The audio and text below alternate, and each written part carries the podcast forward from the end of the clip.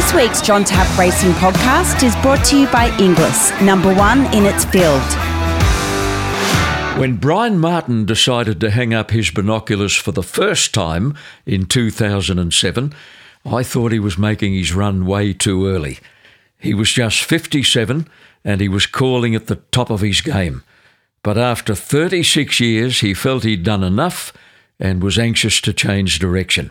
He threw himself into a new racing syndication concept and introduced many new owners into the game. Just three years later, he had an offer from a Melbourne radio station, SEN, to return to race calling. They were planning a restricted coverage of metropolitan racing only on Saturdays and public holidays and only in the non football season. The hours suited Bryan, and he hadn't really gotten race calling out of his system after all. He was to stay with SEN for seven more years before announcing his second retirement, which he did after last year's Melbourne Cup. My old mate Bryan Martin is online to talk to me now on the podcast. Great to catch up, Bryan. You too, John. Uh, wonderful to talk to you again. And um, gee whiz, when you uh, just in the introduction, I thought, yeah, he's right. He's spot on. That's exactly how it happened. but uh, anyway, we've come out the other side, mate. We've come out the other side. There was one embarrassing sidelight to your comeback, if I may be so bold as to pass it on. When you retired the first time, you gave your binoculars to a young race caller, Edward Sadler. You Indian giver. I did. Uh, lovely, lovely young bloke. And uh, I said to him in 2007, I said, Edward, I don't need these anymore. They're, they're an expensive uh, Carl Zeiss binocular, 16 by 50. And um, I've had them for nearly 30 years, look after them. They're, uh, they've been a great, great servant to me. They're our tool, as you know, John. And I said, look after them and you, you hold on to them for as long as you like, as long as I know they're safe with you. Anyway, um, uh, just on two years later, I knocked on his door. I said, "Mate, can I have those glasses back?" he slammed the door in my face. No, he didn't. No, that's a great story. hey, Bryan, uh, that's one hell of a set of binoculars. A huge magnification, fifteen by sixties, ideal for that straight six at Flemington. Yeah, yeah. Look, I, I remember Bill Collins. Uh, getting a pair back in the early, oh, probably about the mid 80s. Bill was still calling. And uh, for Flemington, we needed them, and even at Sandown for the thousand metre start, and for Ballarat at the provincials, and then Greg Miles also uh, went that way too. And I remember buying my set; uh, they're about three and a half thousand dollars in in Hong Kong mm. in about 1985, 86. But um, oh, they, they were they were a great saver for um, you know when when you're doing those long distance uh, those those where they get so far away. But uh, you know they're your tool, as, as you know, John. You've got to have the best of them, but um, yeah, beautiful glass, the Zeiss glass. The 1956 Melbourne Cup winner, Evening Peal, was very significant in your life, Bryan. At age uh, 14 or thereabouts, um, you took yourself off to radio school, all as a result of listening to that Melbourne Cup broadcast in 1956, the year of the Melbourne Olympics. Correct. We uh, we lived in a sort of a working class suburb uh, in Melbourne called Ivanhoe. We're in West Ivanhoe, uh, closer to the railway tracks. and um, I remember going to primary school. I had two older brothers, John and Ken, and uh, I was six. And Dad had no real interest in racing. He was a hard-working textile cutter. Beautiful man. Left us in 1984 uh, when he passed on, but. Um, uh, my best friend. But uh, Dad had no real interest in racing, and, and Mum, Mum would go to the races sort of Oaks Day and make a hat and go off with a girlfriend. So that was the only uh, connection to racing that I knew of. But I remember they had a sweep in the street, in Green Street, uh, West Ivanhoe, where we lived, and um, Dad put us all in. It was sixpence to go in and two bob first prize if you drew the cup winner. Well, you know, when you're six, you're in grade one, and you know if you can win two bob, it's a fortune. So um, I, I drew Evening Peal, and I remember sitting with Mum and Dad. It was the, the year the TV came in, but we uh, we weren't wealthy enough to get a you know black and white TV, so we're listening to the radio, listening to the Melbourne Cup, and sitting there with Mum and Dad, and my two brothers. I remember lying on the on the carpet of the floor like an inquisitive little kid, and I had the we dad had the Bakelite box in the corner of the uh, the, the, lounge room, and uh, when this description of the Melbourne Cup came on, I was intrigued. I was absolutely captivated. I was around the back behind the valves where the lights were on, you know, behind mm. the station uh, calls, and um, tried to work out where this this voice and this crystal clear voice and this description and the excitement of mm. this horse race was coming from. And oh, that got me. That absolutely hooked me. And Evening Peal one, so you know, a bit of cash landed as well. Oh, um, yeah but I, I loved I loved the call. And from then on, you know, inquisitive, wanted to know more about it, reading the paper. Kids at school running around the oval had changed their names to Sailor's Guide and Tulloch and Dhaulagiri, and they, we'd had three races at the lunchtime break. So that was it. I was always going to do it, John, at some stage. Yeah, Bryan, that was the defining moment. Yeah, oh, no doubt, no doubt. That was, believe it or not, that's um, 62 years ago. Can you oh, believe? Yeah, yeah. Evening Peal. I had the yeah. great honour and uh, pleasure to do a long interview with George Podmore some yeah, years ago on the Gold Coast. Poddy rode Evening Peal that day. And without taking anything away from Evening Peal or George Podmore, I think uh, the second horse should have bolted in Red Craze. Oh. Uh, unbelievable performance. He got stood on his head at the half mile and uh, flashed home. He should have won the the race clearly, but that's not what the record book says. I reckon. I reckon he had 10-1 or something. Red Craze. He was a champion from New Zealand, wasn't he? Great horse, trained by Tommy Smith. Arthur Ward yeah. rode him in that Melbourne Cup. Every Bryan, time I look at Red Craze, you, you, you see that chestnut, and he was that mean, hungry-looking New Zealand star. He was. Your first job in radio was at 3AW, and a most important posting. You were the mail boy. I certainly was. Yep, I um, I started there when I was 16. I'd um, embarked on a on a career, a um, a trade, John. I, I went to tech school the last couple of years of school, and uh, I was going to be a carpenter. And uh, I, I got a job at um, a shop fitting place where they made the counters for shops in um, Riversdale Road, Camberwell, so it wasn't far from home. And I lasted three days. The bloke said, uh, you know, you've got to sweep sawdust for two days in a row, and uh, I didn't fancy that. So from there, I went to the tramways as a clerk, counted the tickets and, and, the money when the the conductors would come in. But anyway, um, I was watching and you know hoping that I'd get a break somewhere, and, and uh, got got the uh, the mailboy job, which you know broke my hips getting there to 3AW, and I'd collect the mail at the GPO and walk right up the top of the hill at Latrobe Street to 380 Latrobe Street where 3AW was. But the great thing about that, John, was there was a guy there who'd called back through the, the 30s and 40s when I got there. So he's a bit older, but he's a wonderful character called Arthur Lister. Oh, I remember him Arthur well, Lister. yeah. Yeah, he used to call races, I think, uh, at AW originally, and may have even gone across to 3XY. In the days of Fred Tupper, and there were a lot of callers, there'd be four or five stations doing the races. And Artie was a beautiful man, and he took me under his wing, and I'd go to the races on Saturday, my day off, with my tape recorder and the binoculars, and tape the races. And he'd listen to them on Monday and, you know, Smacky, you, you know, you're going too fast, you know, like as you were probably the same as me. You, you yeah. went at 100 miles an hour because of nerves and adrenaline. Yeah. It was a great learning curve. It really was. 1970 was a big year for young Bryan Martin. You got a job at 5D in Adelaide as a panel operator and second string race caller to a little bloke called Kevin Dagg, who I ran into at a corporate breakfast at the Ballarat trotting track three or four years ago, and I hadn't seen him for a long, long time.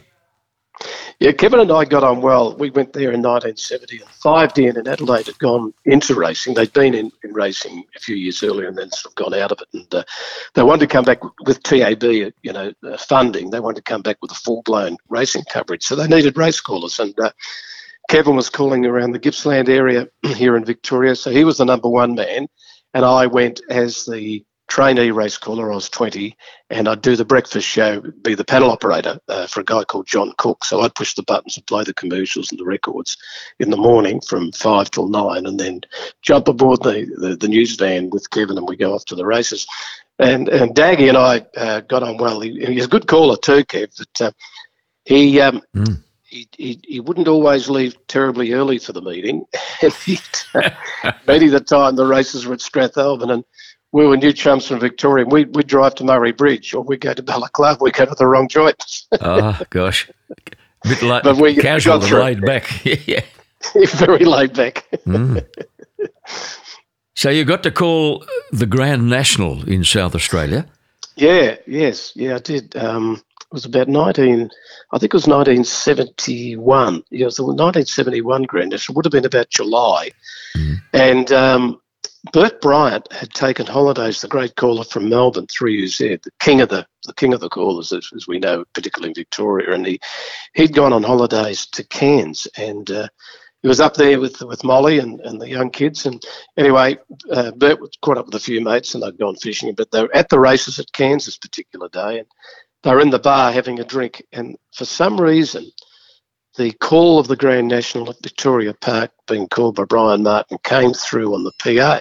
Mm. And he heard this young bloke calling the, the Grand National and uh, obviously was impressed. I don't know how, because I was as nervous as a kitten. But anyway, I didn't mm. know he was listening, the great man. And he came back and said to Lewis Bennett, the, the manager at 3 U, said, um, There's a kid over in Adelaide. I heard him call the Grand National. He did a good job. Let's see if we can get him.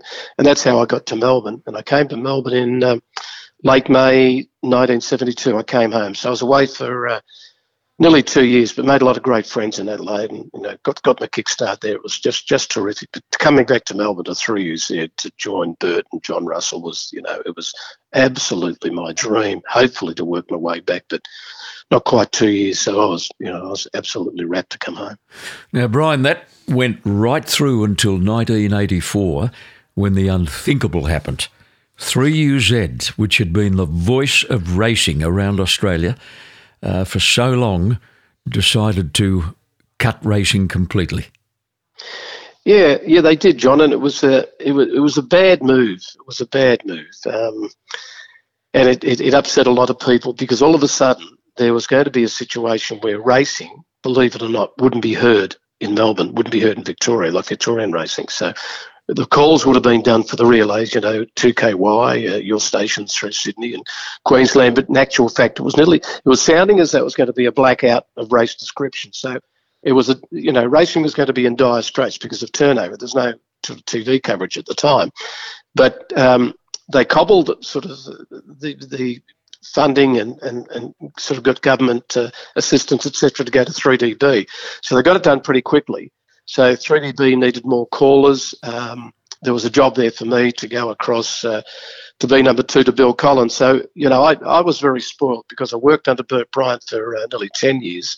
And then to go and join the Prince of Callers, as we say, Collins in, in 84 uh, was fantastic for me. But it left colleagues like Johnny Russell and Peter Donegan out sort of on a limb. They they had nowhere to go, and and Jr. Johnny Russell was calling for um, 2UE, I think it was for a little while.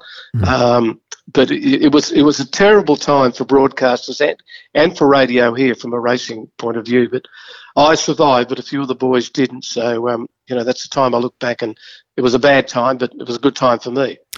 Just to highlight the unpredictability and the glorious uncertainty of this business, 1988 3UZ come back into racing again under yes, a new call yes. sign, Sport 927. And you were offered yeah, the job. You, you came back from 3DB to rejoin 3UZ. Yeah, it's amazing, you know, the circle of life. And Bill Collins has gone across there too. Uh, it was probably just before 88.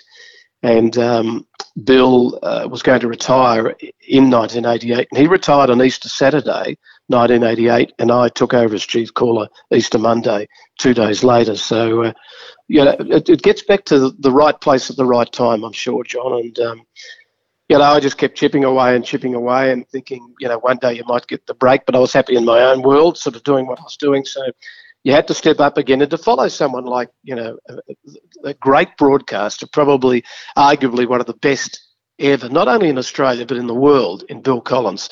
To step into his shoes it was a big call, uh, and I was very conscious of it. And I knew I'd be compared to Bill. It's just human nature for people to say, "Oh, you're not as good as Bill," and and I copped a bit of that too. But I just had to put my head down and my bum up and just do yeah. my thing, not try and be another Bill Collins or a Bert Bryant. Try and be a, a Bryan Martin, and hopefully um, it, it, would work. It'd be accepted, and but it, it, took a little time, I'm sure. But I just kept going at it and uh, worked my hardest and, and enjoyed it too at the same time. Bill Collins ticked every box as a racing commentator. He had a great understanding of racing. He had a great understanding of horses. Uh, he could uh, preempt a move by a jockey in a race. Uh, he had an uncanny eye in a photo finish and wonderful fluency in the call. Sums him up perfectly. Absolutely word perfect there. Um, and he had, and he said the only advice he, he was.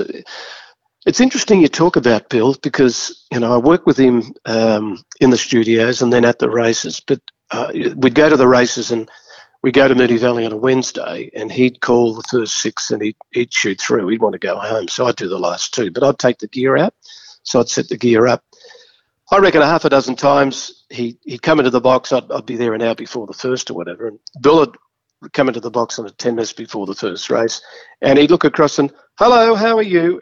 He'd have no idea who you were. Um, mm-hmm. And he wasn't being rude, but he was just preoccupied. He was, yeah, he was distant. He was distant. And I, g'day, Bill. Hello, how are you? And I reckon by about three o'clock in the afternoon, he worked out who you were, you know. Mm-hmm. but he, um, he was an amazing punter. He'd back three or four horses in a race sometimes, where he'd lay four to one on the place. Uh, great man with figures, terrific card player, loved playing at the casino.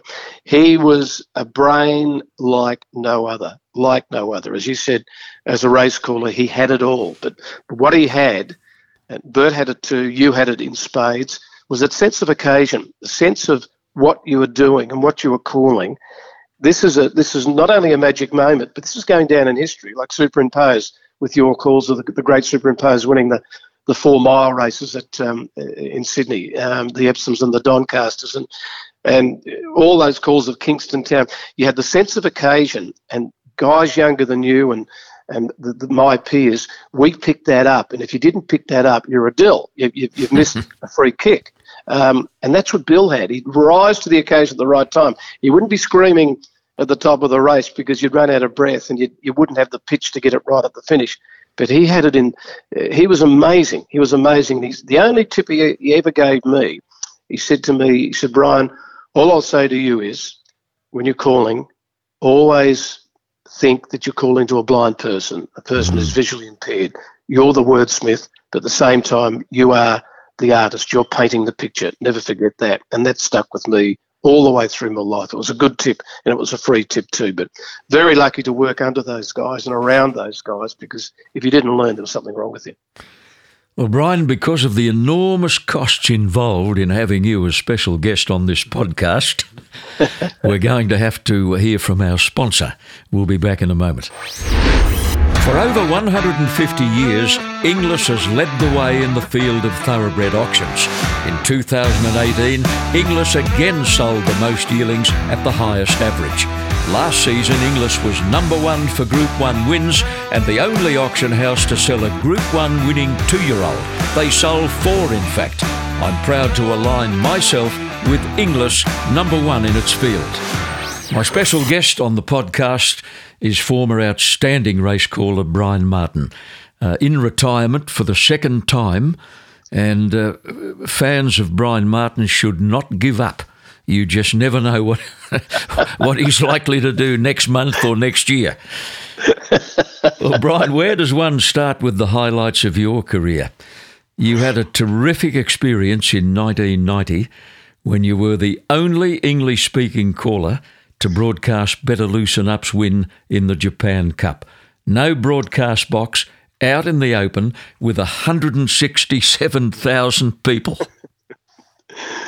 oh dear, yeah. Look, I, I remember that as though it was yesterday, as they say, and it's um, what are we up to now? It's 28 years um, this November, and I flew over on the Wednesday before the Japan Cup on the Sunday. The Cup was run on the 24th of November that uh, year in 1990. And the breeder, Harold Martin, who uh, stood the mare, stood the stallion, loosen up up at his property at Berrigan.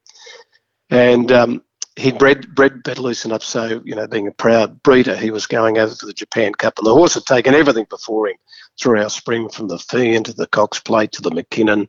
And he was the champion of Australian racing by 100 yards. And um, he took on a crack field. There was Belmez, the King George winner from England. There was Cacoethes. There was the American uh, Californian Gallopers. And they say it was one of the best fields assembled uh, ever in the 1990 Japan Cup. So I arrived there uh, early Thursday morning. We saw the horse gallop on Friday. Uh, the gallop was a little bit upside down. He, he, was a lazy track worker, but he went a bit too quick and took hold of the uh, the girl who rode him. Mm. But they, they rectified that with a bit of work on the Saturday, but they got him to settle. And um, going to the races that day, I was as nervous as all hell. But the position to call the race was on the fifth tier of the grandstand. The grandstand there at the Fuchu racetrack in Tokyo would have been probably 450 metres long, John, uh, mm. to, to, accommodate all the people. And the fifth tier, right up at the top, was the gallery for the media.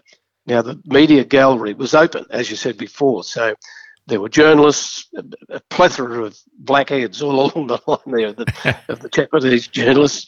There was, I reckon, half a dozen Japanese race callers, not in booths, but all in the open.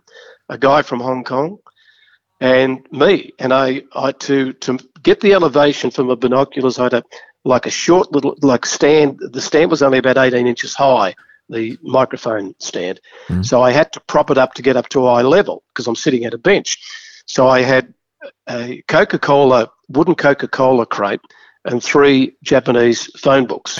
So that, that sort of got the glasses up to my eye level. So Very sophisticated. and I taped them down with some gaffer tape to make sure they didn't move at the half mile. Yeah. And um, out they came, and they, they come onto the track. Stylish Century was over there at the time, Kevin Moses, mm. and um, Better Loosen Up. They were the two Australian representatives. And um, look, the, the, the, public had got on, the, the, the putting public had got on to the fact that he was a, a great horse from Australia, um, Better Loosen Up, and he was at the top of his top of his uh, powers. And um, he got into about nine to two, second or third pick. But I remember they had a long preliminary. A lot of people don't know this, but in the preliminary, um, Kevin Moses down the back straight actually got off Stylish Century to adjust the bridle, and the horse took off. So Stylish Century, without K Moses, went two laps of the Fuchu racetrack, mm-hmm. and there's no PA there, but the crowd, the enormous sound of the crowd, I've never never experienced anything like it. And every time he'd come down the straight, the stadium Stylish Century, you'd remember him well. Mm-hmm. They'd roar at him, and he'd see himself up on the big screen they had there, and he'd take off again. The years would go up. So he probably shouldn't have run. He, he ran, he sat up on the speed, uh, but weakened in the home straight. But that was drama before the race. When they got down to the barrier, Michael Clarke actually went to a little area where they had a sort of like a like a large garage shed where for a 2400 metre race, the horses would sort of congregate in there if, if snow was falling. Well, there was no snow, but Michael Clarke went over there, jumped off, went behind a tree and had a thousand to three. a nervy. Yeah. yeah. I haven't exactly. heard that one before. yeah, that's true. That's true. Anyway, the, the great horse settled back in the last three or four and I remember they turned for home and Cacoethes had taken the lead and the French Filiade was finishing wide. And I'm, I'm looking for Blue, as we called him, BLU, better loosen up. And because of the number he was, he was number he was number 10 for memory, number 10 or 14, one or the other. Mm. But he had a green cap. They, they, they put different coloured caps on for their numbers. And I'm looking for him and looking for him and concentrating on the on the race, of course. And then I saw him come, and because I'd called him through the spring, I thought there's no other horse will be stronger than this horse. And he ranged up and he nailed them in a three way finish right on the line and right near the post. I can still see it now. His head was nearly horizontal to the running rail. He stuck his head out. He was such a great competitor, mm. fierce competitor. Put his head out to get up in a photo. And I declared he'd won for Australia. Yeah. And the photo took an eternity. I thought to myself, God, I hope I'm right. oh, you, yeah. you, know, you know what it's like, John, yeah, going through it. Lonely I feeling. I'm right and they broke into the cricket coverage on Channel 9. You might remember Australia and um, England were playing uh, the test. It was in Brisbane, and it was um, Ian Chappell who actually crossed to me through Channel 9.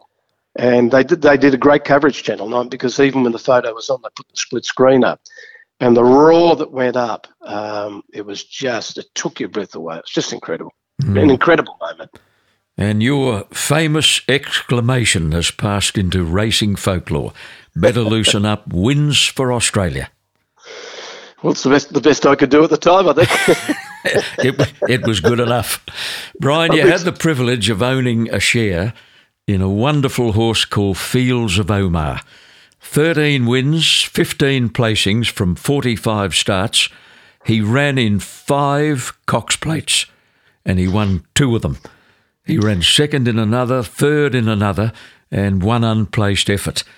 Now let's just clear up the ownership composition. Uh, Messieurs O'Connor, Cork, Sorel, and Legrand, or Legrand, and also the No Big Deal Syndicate. You manage that part of it. Yeah. How many people were in the No Big Deal Syndicate? Oh, probably no big deal. We own 22 and a half, 22%. So the no big deal owned 22% of the horse. And I reckon there was probably eight couples.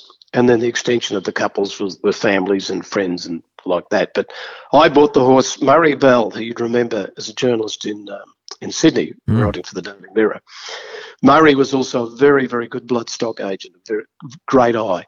And Murray found the horse at the Inglis Sales, your sponsor at the Inglis Sales here in Melbourne. And I'd been with Murray. We had a bit of money from our syndicates. And we were racing horses with Colin Hayes, and we had a little bit of a bank. And a few people said, "Yeah, we'll be in." I said, "Look, I'm going to try and buy a colt and a filly at the uh, Melbourne Premier Sale."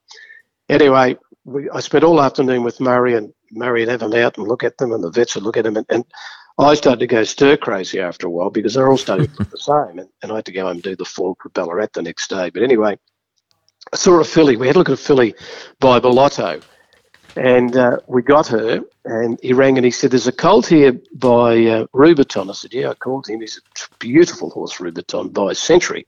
So the better boy line, and he, and he was a great racehorse. And I said, "Yeah, I love the Rubitons." And he said, "Out of a mare called Finetto, uh, who had one start, won a race at Flemington up the straight and broke down."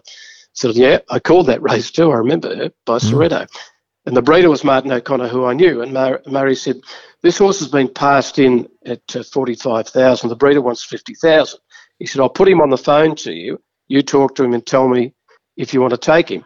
And Murray's words were prophetic. He said, I'll tell you one thing. He said, If you buy this colt, he said, you'll have a lot of fun in time. He said, set back a little, but you'll have a lot of fun in time. Well, the horse raced till he was nine and won six and a half million. It's a good mm. call. Yeah, good judge. My word. Martin came on the line. I said to Martin, I said, I'll take the colt, but I said, I'm going to package the colt and the filly up together. Will you take will you take a part of that? He said, Yep, yep, I want to stay in the colt. So he took 22%. Uh, Mr. Cork and Mr. Sale and Mr. Grand, they all took 22, 22, and 11. So that's how it happened. So I paid the 50K for him. Uh, anyway, a couple of people were a bit slow. There's one bloke in particular who was going to come in. He took the knock and didn't turn up. and uh, I faced a huge bill for the Colt and the. It was 81,000. And we'd all put our money in, bar this bloke who I won't name him. I think he finished up in the slammer. He um, he, he didn't weigh in. This this didn't weigh in, John. So, and he said, I nearly, I nearly fell into him. He said, send the money to me and I'll add it and I'll pay Inglis. And I said, that's a good idea. I thought, oh, hang on, hang on. And then a mate of mine said, so that bloke that you got involved, he said, uh, he's a big punter down here at one of the Bayside TABs. I said, oh, that's the best tip I've ever got. I said, thank you for that. I know where all the money would have gone. Anyway, we got around it just. Well, he- night. he's- I never told my wife. His Cox Plate wins, Bryan, were three years apart 2003, 2006. You called both of them. And Yeah. I was thinking of you on both occasions from the moment the barrier opened. How the hell did you get away with such control and composure? Well, I knew that I had to, uh, Uh, the call had to come first, regardless of the emotion and the involvement with the horse. And he ran in five. He ran in 2002 when he ran fifth. And then the first of the wins was 2003. And we planned, we had a strategy meeting at the stable on Friday morning looking at the videos of Stephen King. The horse had come back from a suspensory. He'd run last first up at um, Caulfield when uh, Exceed and Excel won the race in track record time, but they were having trouble with his feet and the, and his, the shoes were wrong. The elevation of the shoe, you being a trotting man would understand, it was just just a little bit out. So and he he was hurting. So they corrected that. He came back second up after nine months off. He ran second straight away in a Toorak handicap. And the cup was out of the track. Stephen King rode him. He said, "Yeah, he went well. I'll, I'll ride him in the Cox Plate." In the Cox Plate, uh, the favourite was um, the great horse Lonro, Defier mm. was there. The field was down to eight, and the rain came sort of on the morning of the race. But we had a plan. We had a plan in place where the, we knew that the horse from South Africa, Paraka, would lead, the Shower of Roses would sit on it, and we'd be third. And the, the game plan was clear. We said to Steve King, and he agreed let's be in front of Lonro and Defier and draw them up, turn it into a dogfight from the turn, and make them earn it. And we'll, we'll, we'll, see how we go. And it just went to script, John. You know, I'm calling the mm. race, and down the back, Paraka, four lengths in front, Shower of Roses, seconds, three lengths to Fields of Omar. And I'm thinking at the halfway mark, this is going to script. I can't believe this. Focus. Just keep your mind on the job, son. So come to the turn. Paraka. Paraka stops. Shower of Roses is gone. And we join in and hit the front at the 400. Everything's going to script. Then I looked around. And I saw this big black bludger's head Lonhro looming, looming with the fire. And they came at him at Fields on the turn. He led a half length to Fire and a half length to Lonhro joining in. And that's where they stayed all the way up the straight. Mm. Couldn't believe it. A $3 million race, the Cox Plate, and he's won it by a neck. yeah, he just would not let them get past no, him that day, no, would he? No, he's a beautiful horse, brave horse, brave horse. Bryan, you've had some happy times in the racehorse syndication business with one devastating low. You tried a new concept about four years ago uh, the purchase of a share in an expensive English stayer to run in the big cups in Melbourne. The idea on paper looked good. Gay Waterhouse agreed to train the horse, and you launched a very expensive promotional and advertising campaign. Uh, you could even see it on billboards around the city of Melbourne. Yeah. The public yeah. response was disappointing, and the whole thing fell apart. Now, yeah. you got left uh, holding the baby here. You repaid all the investors and you carried the full brunt of the advertising losses, and it was a hell of a setback.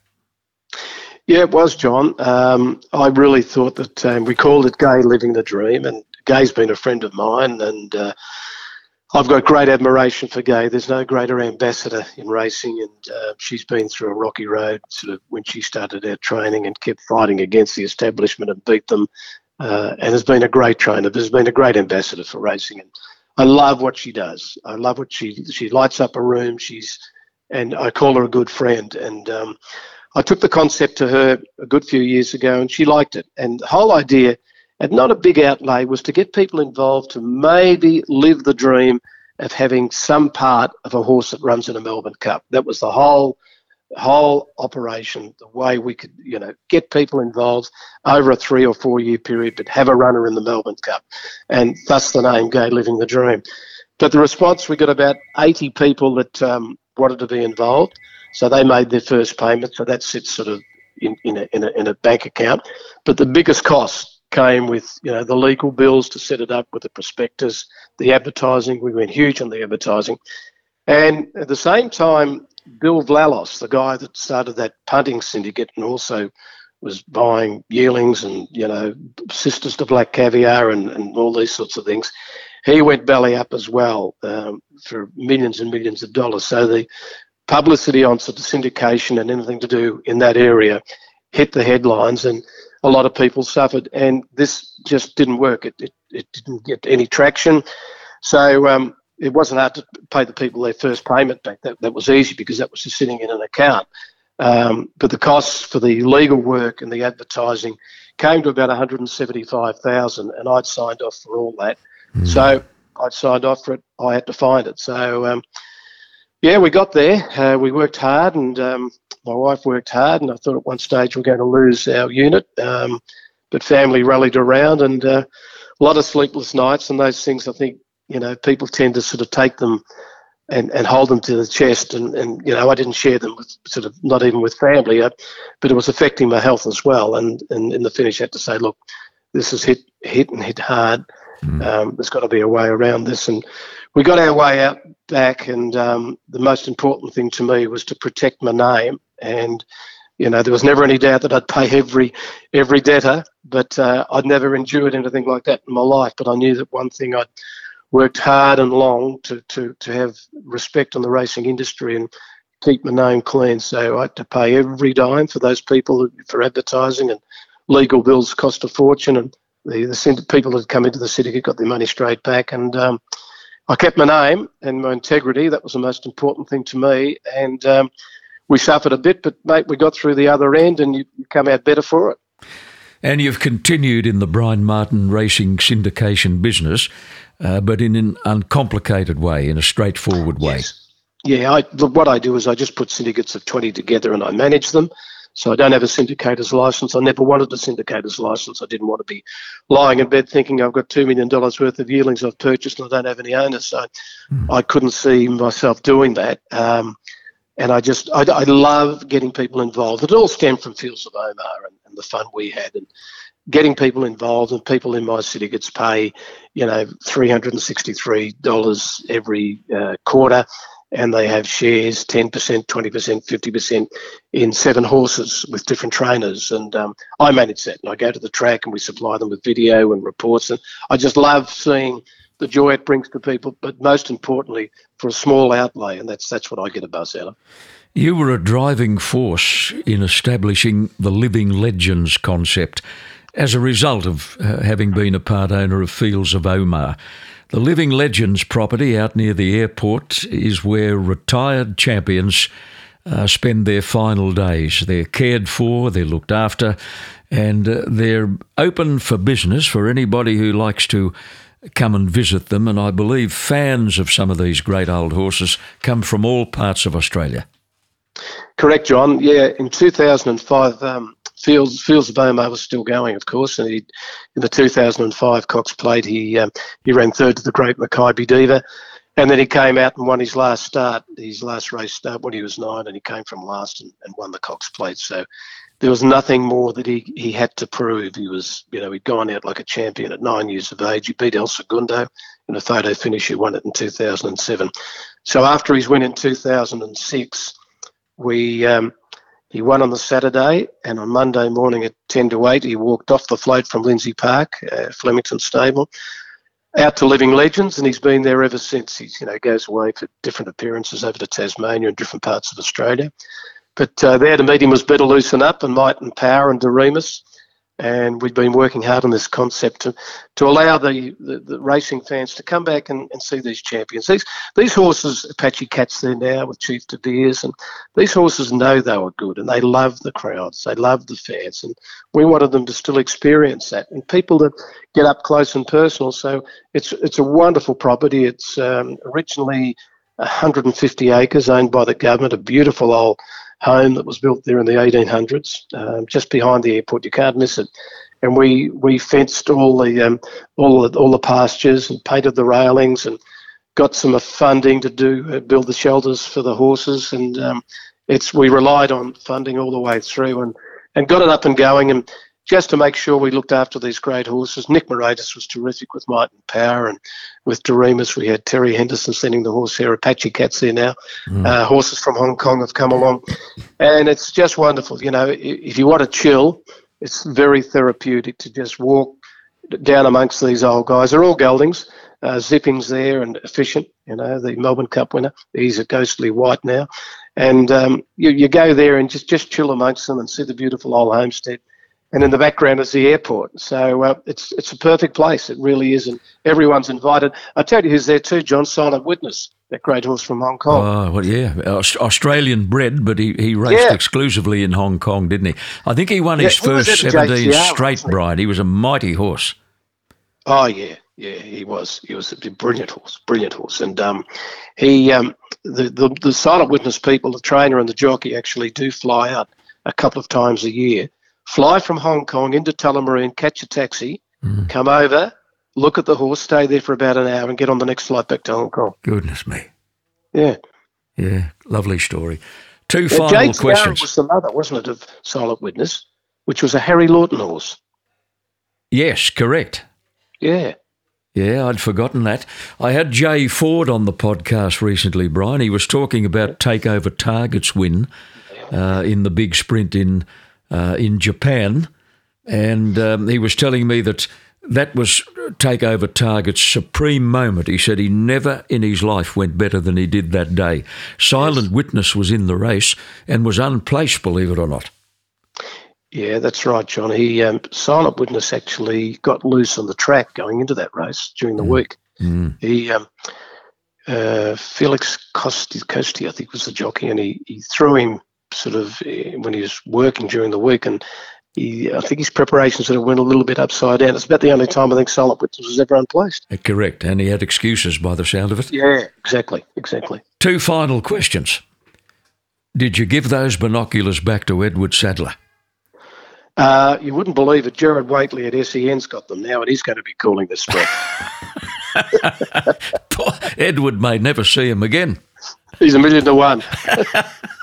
Final question. Have you gotten race calling out of your system? No, I don't think so. And I, I won't be coming back. I'm not going to do a John Farnham. um, no, it's look, it's in it's in its terrific hands with a bloke, young man called Matt Hill, um, who I recall coming up to the box when Greg Miles and I were up there calling at Flemington and Caulfield. He was 16. He's that was 20 years ago, and he won the scholarship, the John Tapp Scholarship. Mm. How apt, uh, Matty Hill, and you saw him in Sydney. Um, I know this. This is a big call. Matt Hill might be the best we've ever had. I am inclined to agree. Mm, outstanding. He, outstanding. So, lovely person. Oh. Absolutely brilliant racing commentator. Yep. yep and yep.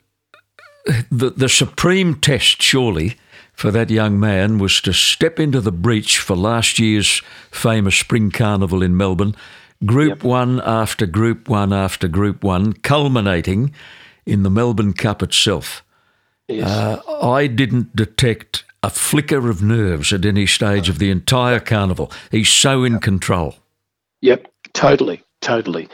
And a, a delight to be around. Um, and I've always said to the callers coming from, you know, the junior callers, and I'm sure you'd agree, John, I've always said to them one thing remember, you are the custodians of our craft. I said the, the great callers pass, pass the baton down to us. The Ken Howard to John Tapp and Bert Bryant and John Russell to Bryan Martin to Joe Brown down to uh, Greg Miles and, and, other states around Australia. Wayne Wilson down from Vince uh, Vince Curry. You know, um, it's just it, it's it's you are the custodians of the profession, and I think I think the craft is in fantastic hands. I know it is here in Melbourne, um, but no, no, my time's done now, and um, I, would still find it probably hard this spring, having done the last seven, uh, to go. And I was, I was going to go to the Memsie Stakes the other day, and I didn't. It was a cold, freezing day, so I said, "No, I'm not going to go. It's too cold." So, but um, I'll, I'll, probably. But when I was sort of out of it for two years, I went to the Caulfield Cup in 2008. After seven, I 2007, I'd retired. I remember being there in Caulfield Cup Day 2008.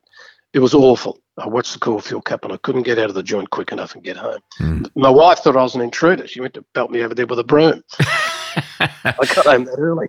Yeah, you couldn't find a broadcasting box or a set of binoculars, and you felt like a duck out of water. Yeah, exactly, exactly. Yeah. Yeah, I know exactly what you mean. Bryan Martin. You rang and told me that too. You said this is what's going to happen to you. You said you'll go through a terrible withdrawal time, and you were spot on. Yeah. Last winter I backed. Okay, mate. Lovely to reminisce. Great to talk. Uh, thanks a million for being on the podcast, and we'll do it again one day. Good on you, John. Absolute delight to talk to you, mate. For over 150 years, Inglis has led the way in the field of thoroughbred auctions. In 2018, Inglis again sold the most yearlings at the highest average. Last season, Inglis was number one for Group 1 wins and the only auction house to sell a Group 1 winning two year old. They sold four, in fact. I'm proud to align myself with Inglis, number one in its field.